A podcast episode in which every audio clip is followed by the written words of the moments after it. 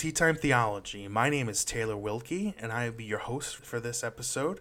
Our guest today is Canon Alan Bentrup. Alan is the canon for evangelism and mission from the Diocese of Upper South Carolina. He is here today to talk about the season two finale of The West Wing Two Cathedrals. Welcome, Alan. Thanks for having me. You know, thanks for coming on. Of course, um, happy to just a quick little background. So, like, for, first of all, um, I just want to say, uh, I'm from Rhode Island. It's a very small place. To be with a canon from a diocese of uh, like where a diocese where a state is split in half is very interesting to me. Yeah, and we're you know, South Carolina split hundred years ago or whatever the two dioceses, and we have great relationship with them, and you know we're on the smaller side. I don't know how many congregations are in the Diocese of Rhode Island, but we have 60 in our diocese. There's okay. even fewer in the lower diocese. Um, okay. We do a lot of things together. But nice. You know, I'm, I'm from Texas, and if you want to talk about big places, there's like 400 dioceses all across Texas. Oh yeah.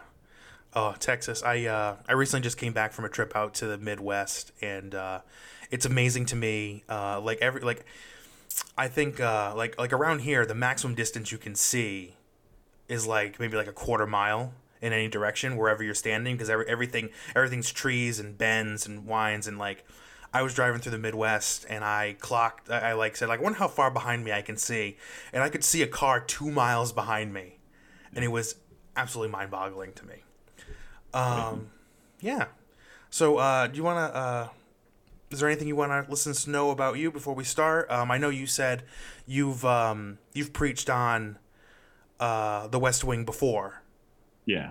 So um, I I preach on it often. It comes up like it's so my wife and I um, were dating when The West Wing came out as a show. This will date myself. It's it started in like '99, I think, and we were dating, uh, and so we watched it all. You know, the seven seasons as they happened, and we've since gone through um, probably two copies of the DVD box sets we've ruined the discs watching them, wow. and then we um, watch them on Netflix, and now it's on HBO Max, and you know streaming wars and all of that. I've probably seen the show twenty times all the way through. It's just the thing that we put on mm. um, as background noise, or if there's nothing else on, it's just something about it. And um, yeah, I when I was in seminary, some friends and I wrote a Christian education curriculum based on the West Wing.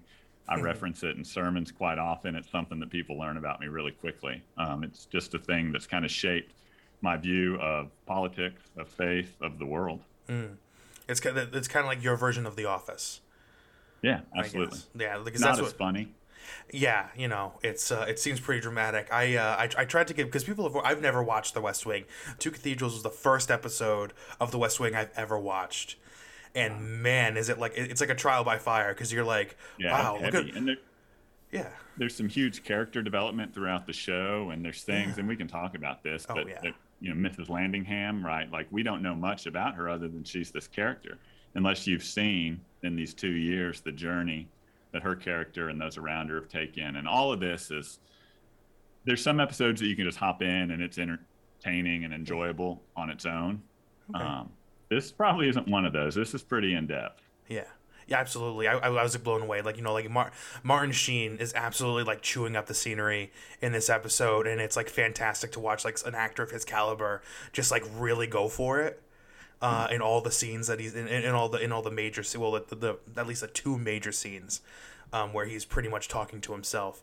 I guess the first question I have, or the first thing I would like to do when talking specifically about the West Wing, um, this is the season finale, and um, when I was watching it, I felt really kind of lost in the episode. Like, there's a lot of stuff going on. I was wondering if you could catch for for the people who haven't maybe joining the podcast haven't watched the West Wing, could you catch us up on what is, what's really going on? At this point in the show. Like like you know like the president has MS. How did that come up? Why is that such a big deal? Um, especially the crisis at the embassy, things like that. Just kind of bring us to where we, we need to be in order to understand fully what's going on. Yeah. So we, um, it's like the second, thirdish year of the Bartlet presidency. There's actually they time skip a little bit, and so there's some debate in the fan forums of what year it is because they like erase a whole year of his presidency. But that's bigger discussion than this show. Um, and so we go back. We have two seasons of of information. MS, a multiple sclerosis. Um, that announcement is becoming public. Um, that kind of driving a lot of the narrative arc of this episode, kind of the previous four or five episodes. There's a whole thing. The end of season two is about that. Um, that goes back to we get a hint of it. I think it's the beginning of this season. Um, season one ended on a cliffhanger where there was a shooting, and I think we were left to understand that the president had been shot. Um, the president was, and he was rushed to the ER. And and in that scene, Dr. Bartlet, the first lady, pulls the anesthesiologist aside and says to the anesthesiologist, You're one of 15 or however many people in the world that know this, but my husband, the president, has multiple sclerosis. She needs to say that as a medical professional because the anesthesia one would receive is different. And so this is that's a bombshell for us as the audience. No one knows. It just comes up and it hits you like a ton of bricks. And then it it's kind of underlying and there's some drama around how that's discovered, how they figure out how to make it public, how they do all of that. And so there's that about the MS. There's also the reelection. There'd been some some controversy around this. So Vice President Hoynes, who um, was um, another in the primary for president, he was neck and neck with with President Bartlet, and President Bartlet um, secured the nomination way back when, before the show even started. That's all flashbacks. And then once he um, accepts the the vice president nomination, um, he's told that the president has MS.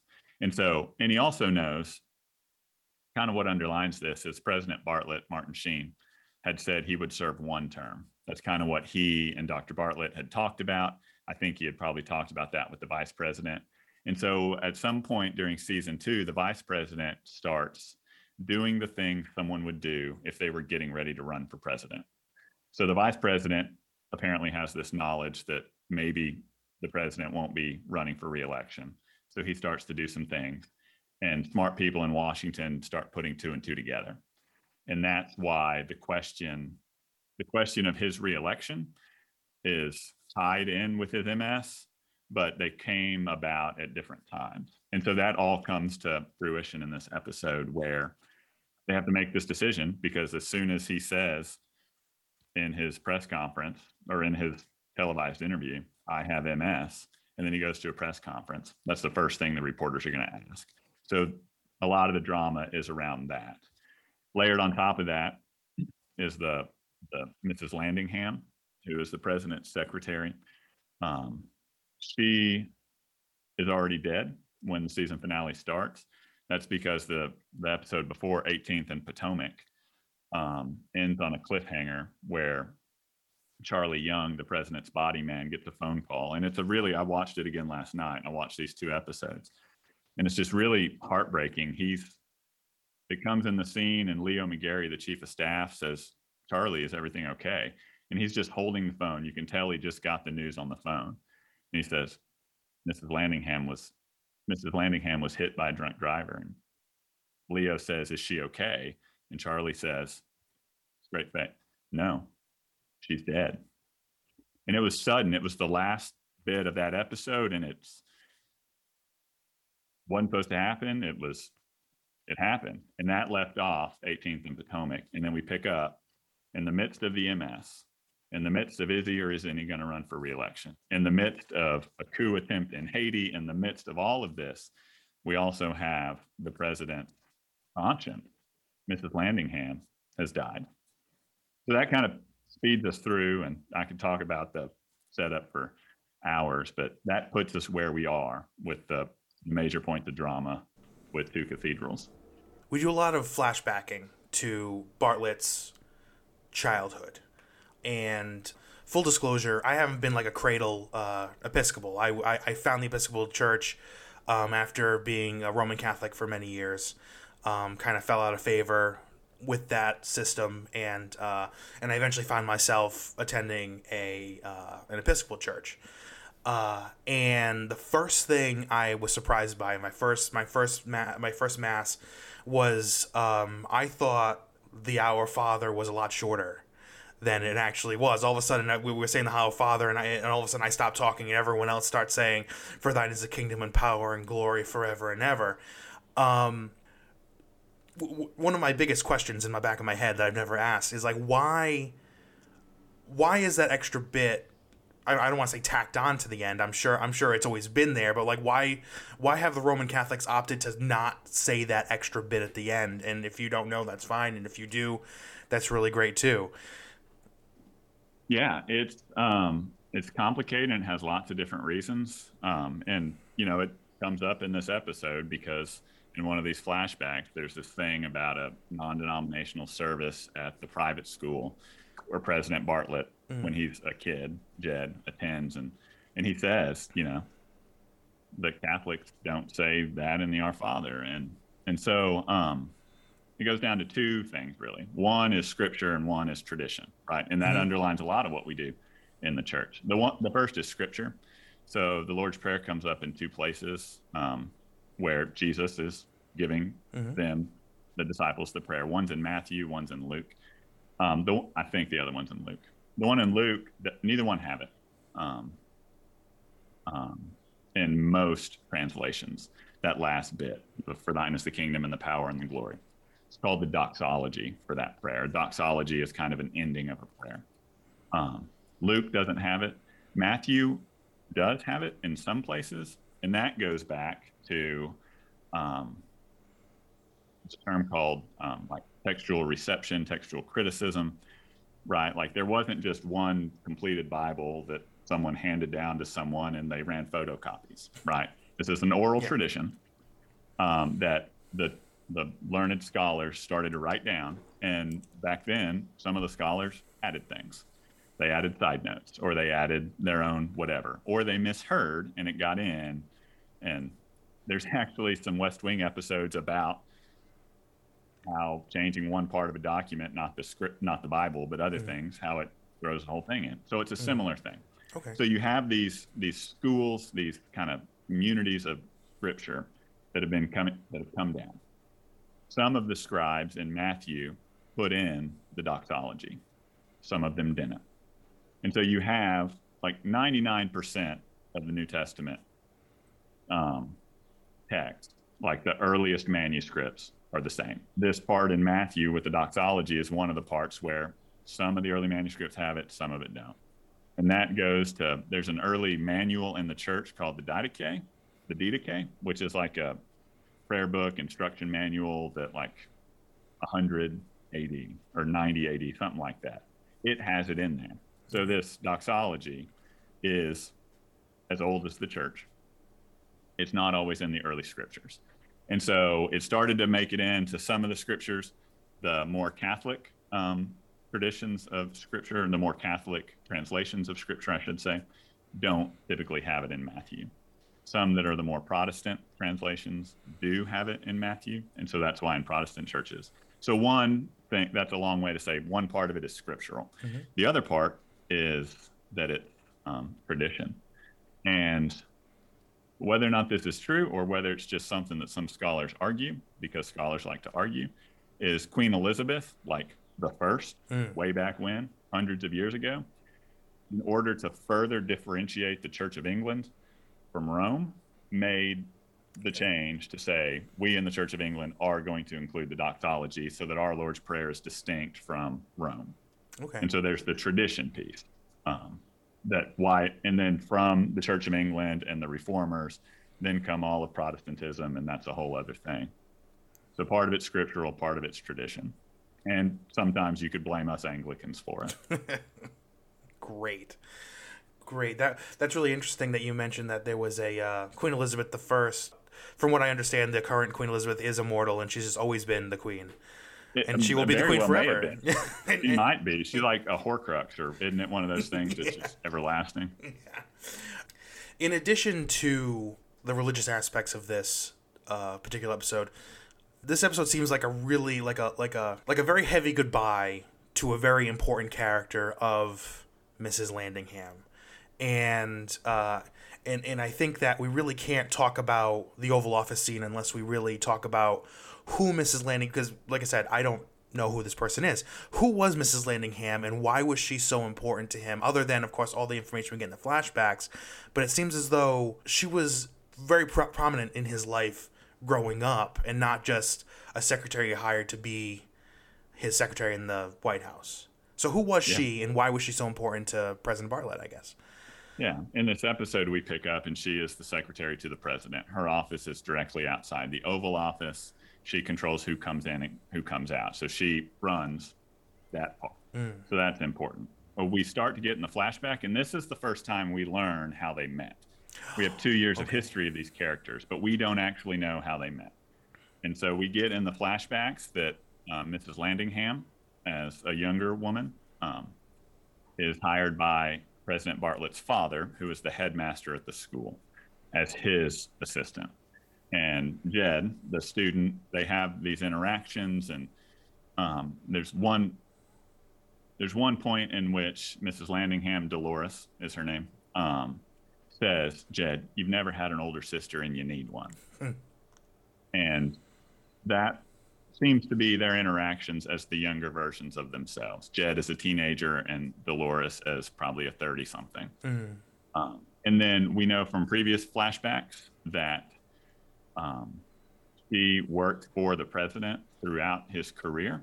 Um, we're not sure exactly when mm. it started because the president had been um, uh, an economist, an economics professor, and then he was um, the governor of New Hampshire. And so there's a scene in um, a flashback scene in which he's having some meetings at the state house in New Hampshire and in his role as governor, and Mrs. Landingham is there. So we know that at least as far back as when he was the governor, she was his assistant there. And so that's kind of their work role. Um, but another thing that, that she is, is she right? Everyone that works in the West Wing is brilliant at what they do, right? They're all lawyers, they're all high powered political operatives, they're all whatever. And then you have Mrs. Landingham, who's kind of the every person. She's the conscience, I think I said earlier. She's the one person who can talk back to the president, other than like Dr. Bartlet, his wife. yeah. she, she, can say things to him. Um, but she also brings a touch of down to earthness for lack of a better term, to all the characters. And so we get some of her character development. Um, she's almost a grandmotherly figure um, to some, and we know some. She's led a hard life. Um, she's widowed, um, and we've known that for a while. Um, she lives alone. Part of this episode, part of the previous episode, she's about to buy her first brand new car. That's important to know. She was driving back from the dealership in her very first brand new car. Oh to show the president, and that's when she was hit by the drunk driver. So that's. But we also learned in a previous flashback, in one of the other emotionally heavy scenes, that she had twin boys um, that were both killed in Vietnam. Oh. And so there's this powerful scene in a previous episode where um, there's a homeless veteran who had died, and, and Toby, who's a character in the show, he sets up this funeral and it becomes a thing that he pulled strings. And Mrs. Landingham goes along to the funeral. And in the midst of all this conversation about that, about um, you know service members who die, she says, "I can only imagine, essentially, what my boys must have been feeling when they were in the fields of Vietnam. Guns are going off, they're scared, and I bet they only wanted their mother." And so to hear her mourning um, for herself, but that her care wasn't just for herself, her care was that she couldn't be there for her boys when they lay dying in the fields of Vietnam. And so that gives us a sense of who she is as an empathetic, compassionate person. And she serves that role of, of being a voice of conscience, being a grandmother figure to the rest of the, of the cast. Wow, she's just like a really powerful character. I really have to watch The West Wing. Like, and she she's not in it a bunch, right? She's never a title character. Yeah. She's in it for two seasons. Um, and she's only a recurring character. She's not in every episode. Mm. But when she's in, I mean, she's such a great actress. It's just really powerful the interaction she's able to have with folks. That she's they use her very well Mm. um, in the show, and she just delivers those parts so incredibly well. Mm, and I can and I can tell that she's a very good actress because she she really did hold her own in that in the Oval off, Oval Office scene that we'll go over in a in a minute. Uh, Yeah. yeah. And these, you know, another thing with this is really interesting because like all this got me thinking, why did she get written off the show? Mm. Um, and it happened because Aaron Sorkin, who's the writer and creator of The West Wing, had a conversation with Kathryn Joosten, the the actress, um, that she was auditioning for a pilot of a different show. Um, that she would have been a recurring character, Mm. um, so she would have probably been more stable pay and whatever, and that she wanted to pursue that. And so then Aaron Sorkin said, great. I send you with my blessings. And he used that as an opportunity to really hammer home the tragedy in President Bartlet's life. So when I read that, I went to go figure out which show Mrs. Landingham would rather be on. And it was a show that ran for a couple years called Joan of Arcadia. I don't know if you ever watched it. I've only heard of it. Yeah, and this is the wild part. So Joan of Arcadia is this show in which a character has like a direct line to God and interacts with God in different forms. What Mrs. Landingham, the role she left the Mm. West Wing to go do, was to be one of these voices of God. And like her title is credited as either Old Lady God, her character's credited as Old Lady God, or Mrs. Landingham God like that's the way her character is credited in this other show Mhm. that she left the west wing to go be the voice of god Part of the season is, is, is we're trying to let everyone kind of choose their own episode so that we can have like a nice, deep, meaningful conversation. And uh, now I really hope that someone picks a Joan of Arcadia episode. um, maybe I'll heavily imply that someone should. So I, I, I think we've gotten enough backstory on who these people are and what they're doing. So now I think we should really get into the meat of the episode. We're, we're, we're going to start with Bartlet's conversation with God in the National Cathedral. Specifically, why is Bartlet so angry with God in that moment where he's speaking to him? It, it, it's a very hostile tone he's taken. Um, so yeah, uh, what, what are your thoughts on Yeah. his the tone of that conversation? yeah so there's been a lot leading up in president bartlet's life and some of this is him he takes a lot on his shoulders i think um, i think a lot of us can relate to. Not all of us are president but we all sometimes try to bear others burdens. And things he references in this monologue and like you can google you know president bartlet monologue two cathedrals and you can see this bit and everyone in the world should see these couple minutes of tv whether or not you ever watch any more of the west wing. And he talks about josh as a character. He said what was josh but a warning shot? Um, well when the president was shot earlier that i Mhm. talked about Yeah. josh nearly died because he was shot as well and so the president's still holding on to that, right? Like he's still feeling guilty about that probably because Josh was shot because people were shooting at the president. Uh, Talked me- about other things. just go ahead. just stop you. Who is Josh and why did he get shot? So Josh Lyman is the deputy chief of staff, and he was standing there Okay. um, in the crowd with the president. Um, Okay. And yeah, at the end of season of season one. Okay. and the president has taken that personally and he's still holding on to that and then there's the the wrestling with his own identity i think is also causing president bartlet to be upset right he's the president he sees himself as someone who has accomplished a great deal but now he's kind of being relegated to the guy with ms Mm. and people are focusing on that. You know, some of the polling data they did about the president that that the uh, President Bartlet staff did to see if maybe he should run or how they should try to tell people about MS. The polling data all said that his approval numbers will sink through the floor. Um, he's a pretty popular and substantial president at this point in his presidency until this happens. And then we get a sense that people aren't trusting him. We get a sense that he's losing that identity of who he is. What he's done isn't enough. And that's important to know. We get a hint of it in these flashbacks in this episode, but we also get a hint of it in some other conversations in previous episodes. The president, his whole life, has been trying to please his father.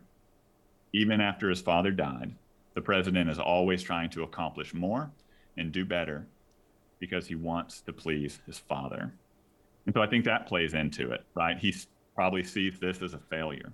He probably sees him losing out on a second term, him doing all of this as he's letting his father down. And as a lot of people do, right? When we struggle with our earthly fathers, sometimes we project that onto God. And we see our interactions with God as kind of this microcosm. And so that's where I think the president's coming from. Some is just his grief and a lot going on in his life. Some is this identity question, and some is kind of this unresolved father issues. And it all just kind of comes out. It's very powerful the way that Martin Sheen portrays all of that. Um, throughout this episode, he seems completely lost. Um, he, he feels like he's lost his way in it and from from what I felt, it seems as though it, it, it was the, the catalyst of his of how he's feeling is is the loss of Mrs. Landingham. Um, and he seems a little bit more. He, he doesn't seem as though he seems more upset that she was taken from him rather than that he's actually upset that she's actually dead, and he feels as though he is being unfairly punished by God for things that he does. Because he lists all, all of these things that he's done in his life but he feels as though he's still being punished for something and he doesn't understand why. And i think that um, i think that we can all kind of relate to that in our life and i don't know if, if you would want to speak to how a person of faith can kind of get over that hump when we feel as though god is just beating us down and we feel as though we're doing everything we can, but we just can't keep our heads above water. How how would you, I guess, help someone through that moment in their life if they came to you like that? Yeah. So I'm a priest, right? I serve on a bishop's staff, but I've been a parish priest before, and this is the hardest thing. I've had tragedy in my life. You've had tragedy in your life. We all have. That's part of the human condition, and and we, I, sometimes feel like God has it out for me I think that's probably a universal condition sometimes. Mean, this idea of theodicy is the term, right? Why do bad things happen?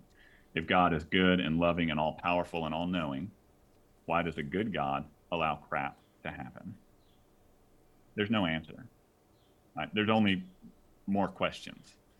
Um, and so, how do we wrestle with that? How does President Bartlet, who, um, as an undergraduate student, considered going to seminary to be a priest, until he met Abbey Bartlet.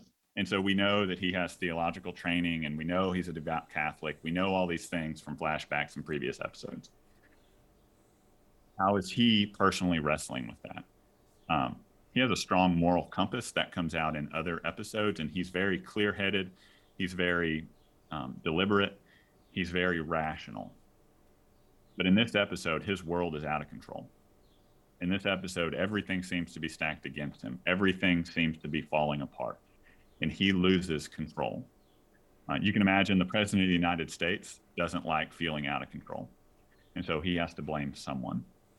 And I think we, I'll say I, like mm-hmm. to be in control. And when I feel I'm out of control, I like to blame someone, and a lot of times that's God. And you know, this episode. Um, there's a funeral liturgy in it. Mrs. Landingham, her funeral's held at the National Cathedral. And so you can see the vergers and you can see a priest, and like there's all these Episcopal trappings in there. Mm.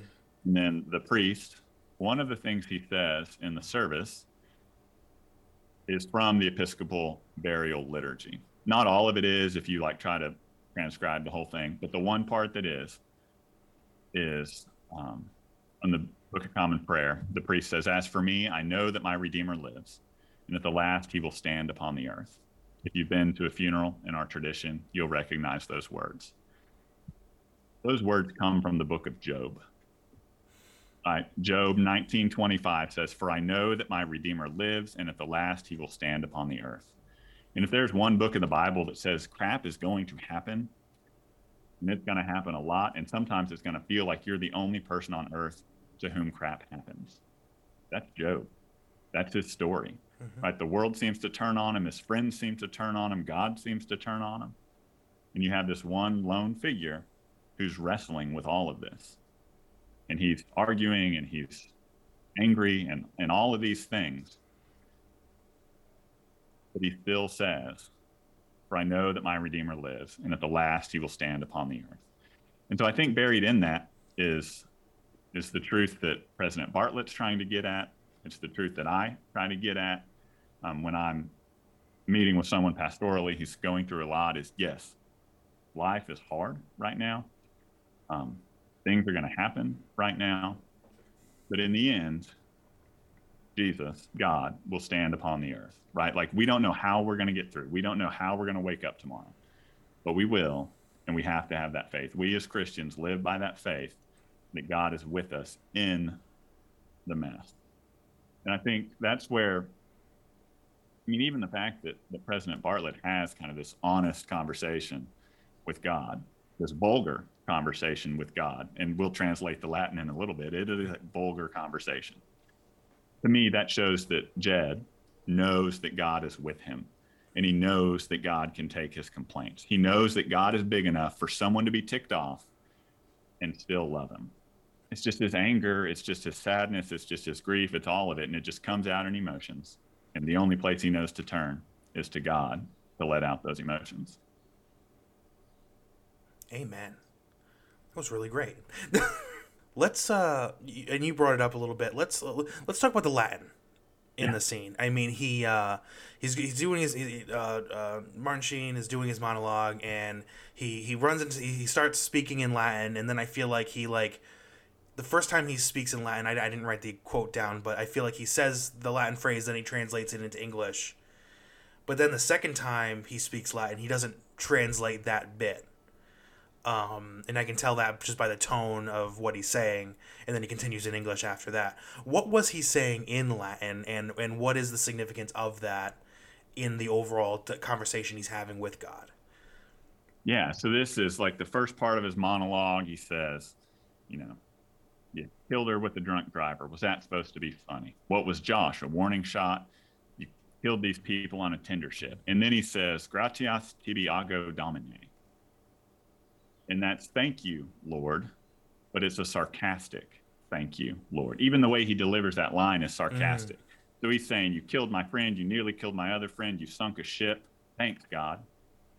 And he's coming out, and we all do that. My kids talk to me like that. Mm. Like, thanks, Dad. I mean, he's saying, thanks a lot. You really think you need to do this. Mm. That's not the vulgar part, but that's where you, you start to sense his frustration. And then he goes on and he says, Yeah, I've lied. I've sinned. I've committed a bunch of sins. He calls God a feckless thug, mm. which, like, this is this is scriptural, right? Like, you read the Psalms in David, David has some pretty strong language. Yeah. So there's precedence for this you know, President Bartlet pleads his case. I've created all these new jobs. We're not at war. I've helped other countries. That's not enough to buy me out of the doghouse, is what he says. And then he says in Latin, but it's translated to English, says, Am I to believe that these are the things from a just God, from a fair God, from an all knowing God? And so he's saying, How can I believe? Like, I've done these good things in my life yet you've caused these bad things to happen. You know, he has this kind of idea. He's stuck in himself thinking, God's causing these. He's saying, Am I, how can I believe that a loving God would do this? Which, you know, we just talked about a minute ago. That's theodicy. Is we, mm. when things happen, how do we reconcile the fact that our friend died and they shouldn't have, or whatever happened and it shouldn't have? How do we reconcile that with God? How can you let this happen? Then he goes on, and this is the part at the end. You know, after he says, he says that how how can I expect this from an from an unknowing God? He says, Cruciatus in crucem, which means to the cross with your punishment, which is a nice way of saying to hell with your punishment. Mm. So at this point, he's done with God. He's saying, You're doing all these things. I obviously can't please you. I can't believe you're a good God. To hell with you. And then he goes on further to say, I was your servant. on earth. I was your messenger. I've done my job. He says that in Latin. Mhm. Again, he's pleading his case. I've done my job, the president says.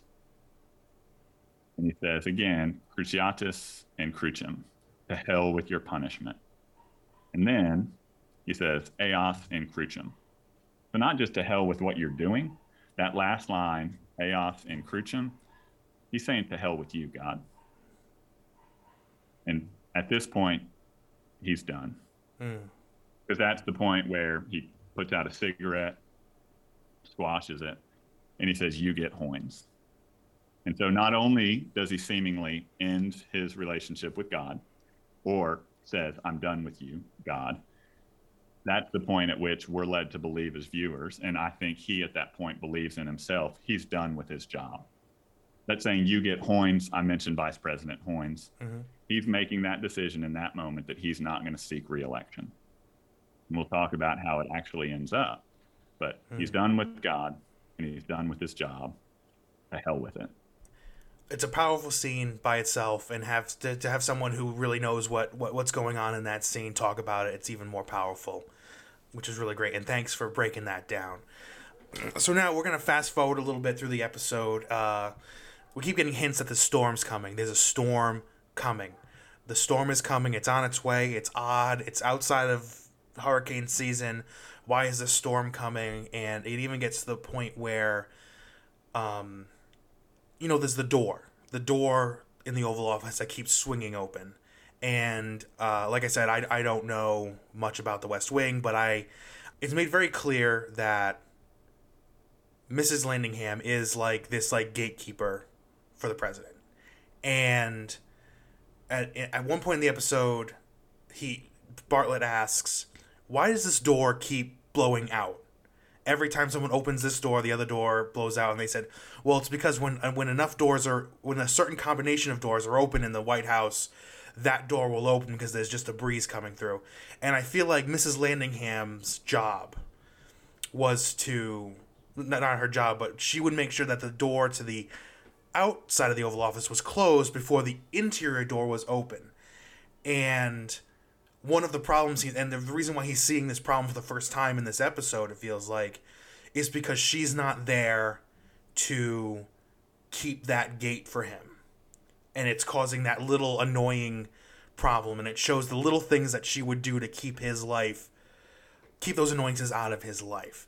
Um, so it's no surprise that when the storm hits and he's in the Oval Office, the the the door slams open and then he starts having his second conversation.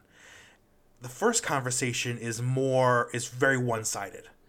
It is very pointing the finger and saying I'm done with you.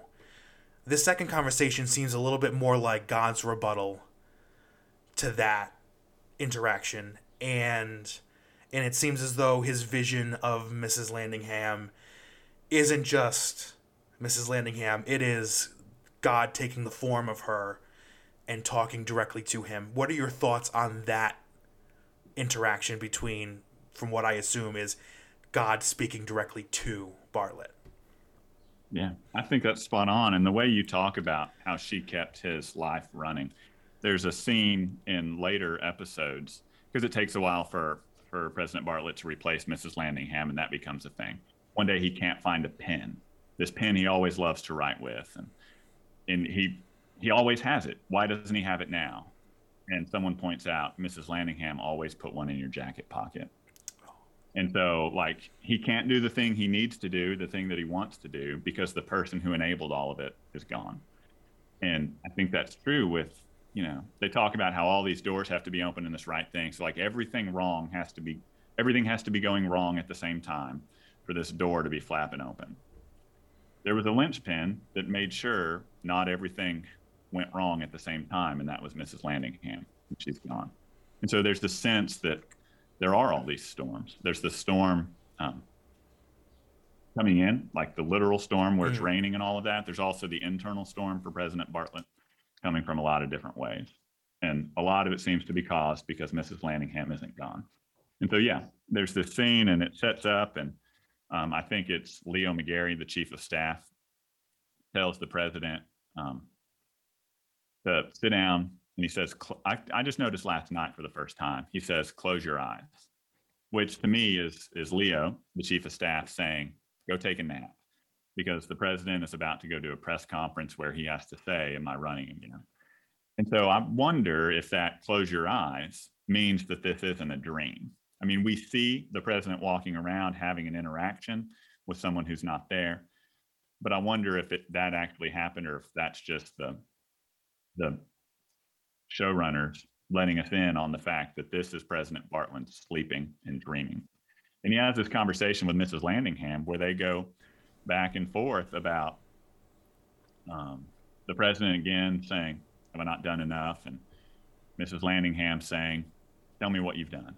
And he says, I've done this, I've done this, I've created these jobs, I've done all of this. Mrs. Landingham says, Tell me what problems still exist in this country. And the president says, These many million of kids go to bed hungry every night. These people are out of work. These, he talked about all these problems that still exist.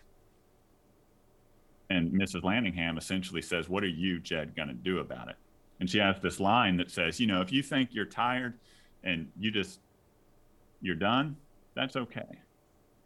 But if you don't want to run again, Jed, because you don't want to be bothered, just God, I just don't want to know you.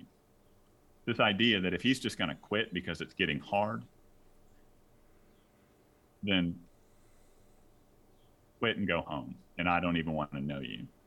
If you don't have a good reason, if you're a person that you feel that you are equipped, you are the person in this world equipped to help our country tackle these problems, you need to do something about it. And and as you were talking and I was thinking about this, I think Mrs. Landingham might be um, a voice of God in this situation, but but we do know that the president is devoutly Catholic. I wonder if Mrs. Landingham isn't a saint, right? And you know, and and saints we intercede we intercede with and through the saints, mm-hmm. right? The belief that we can talk to them as a as a way to to help us process and think, and not that we can't talk to God on our own, but that mm. that sometimes a saint plays a particular role. And so I wonder if we haven't moved from Mrs. Landingham to Saint Landingham. And this is kind of Jed's way of of interceding through Saint Landingham and where she's able to help him think through. Because right, we see on the video um, that they show on the film that it's Jed talking to himself. In his mind, he's talking to Mrs. Landingham. Mm. But, but this is all in real time, apparently, just him talking to himself. And so this conversation helps him say, There's so much I've done, and there's so much that I've left undone. And Jed probably thinks he's the only person in the world that can move our country where it needs to go. And so at that point, he seems to no longer feel like he did in the National Cathedral, where he's done with it. He there's kind of a sense of determination, and we get that in the the um, the stage direction and the filmography of the show. It's just beautiful, right? Like the president refuses a raincoat and just walks through the pouring rain because there's nothing at this point that's going to stop him from accomplishing his mission. Mm. Whereas a couple hours ago, he was done in the cathedral, he was done with God, he was done with his job. Now, not even the raging storm is going to stop him from accomplishing what he needs to do. And he got to that point through this conversation with St. Landingham. We're getting towards the end of our time together. Um, if you had to sum up the moral of this sto- of the, of this episode, if or like the, the main takeaway anybody watching this episode should should have when they when they finish watching it, what what do you think that message is? Yeah, I think it's a question of um, crap is going to happen. Um, it's evident in Jed's life. It's evident in all the storms raging around him and around his staff. But the, the, there's this underlying theme um, throughout of being in community when we're going through these struggles. Right? We've talked about Mrs. Landingham and how his connection with her helps center him and propel him. But there's also this idea that for a long time, the president's wrestling with this question of should I run or shouldn't I by himself. He's holding all of that on his own, and his staff, his chief of staff, all of them are saying, "We, we, not you, we need to have this conversation." So to me, kind of the underlying message here is crap is going to happen. We're human. The world is broken. But we don't go through it alone. We have our community that goes through it with us. And even when we're ticked off with God, we have God that goes through it with us. Well, Alan, I'm so happy to have had you on the podcast. Um, I'm so happy that I reached out on Reddit and you reached out to me. If our listeners wanted to hear you uh, preach on a Sunday, um, I know we're in Rhode Island diocese, but hopefully we'll get some extra listeners from outside. Uh, where where where can they find you on a Sunday? Yeah, so I'm all over. I'm a circuit rider. Um, part of the gifts of, of working for the bishop's office is I fill in or I guest preach at churches all over the diocese. I do post most of my sermons on my own blog, the mm-hmm. place where I store my sermons. My name, it'll probably be in show notes. It's it's pretty unique, and so if you Google my name, my stuff will show up. Um, another thing I do, this is the shameless self promotion bit is I have a podcast with a great friend, Mary Balfour Dunlap. She's a priest in our diocese, where we're working our way through um, the Bible. We're about to start Numbers. And you can find that at BibleLovePodcast.org. And then there you can find all of that thing. So you can Google my name and find me on everything because I'm apparently the only Alan Bentrup in the world. uh, or go to BibleLovePodcast.org. Great. And uh, do you have any socials you'd like to also plug that we can find you? Yeah. Um, if you want to see pictures of my kids and all the books I read and things like that, Instagram's probably the one I'm on most often. And it's, you know, at Alan Bentrup, A L A N B E N T R U P. Wow. Again, I have my own name on every social media because there is not another one of me. That's fantastic. I've, uh, my last name is uh, Wilkie, and, you know, for some somehow, some way, someone has taken that name right before me on every platform I've ever gone to. So I've always had to put Wilkie88 on everything. Um, so it's great that you can actually have your own name on uh, on your socials. Uh, well, Alan, thank you so much for being here. We'll uh, link everything in the show notes uh, when we post the episode. Um, thank you so much for being here. Yeah, thanks for having me. This has been fun. Absolutely, and hope to hopefully we'll be able to have you on again one day. Absolutely. Okay.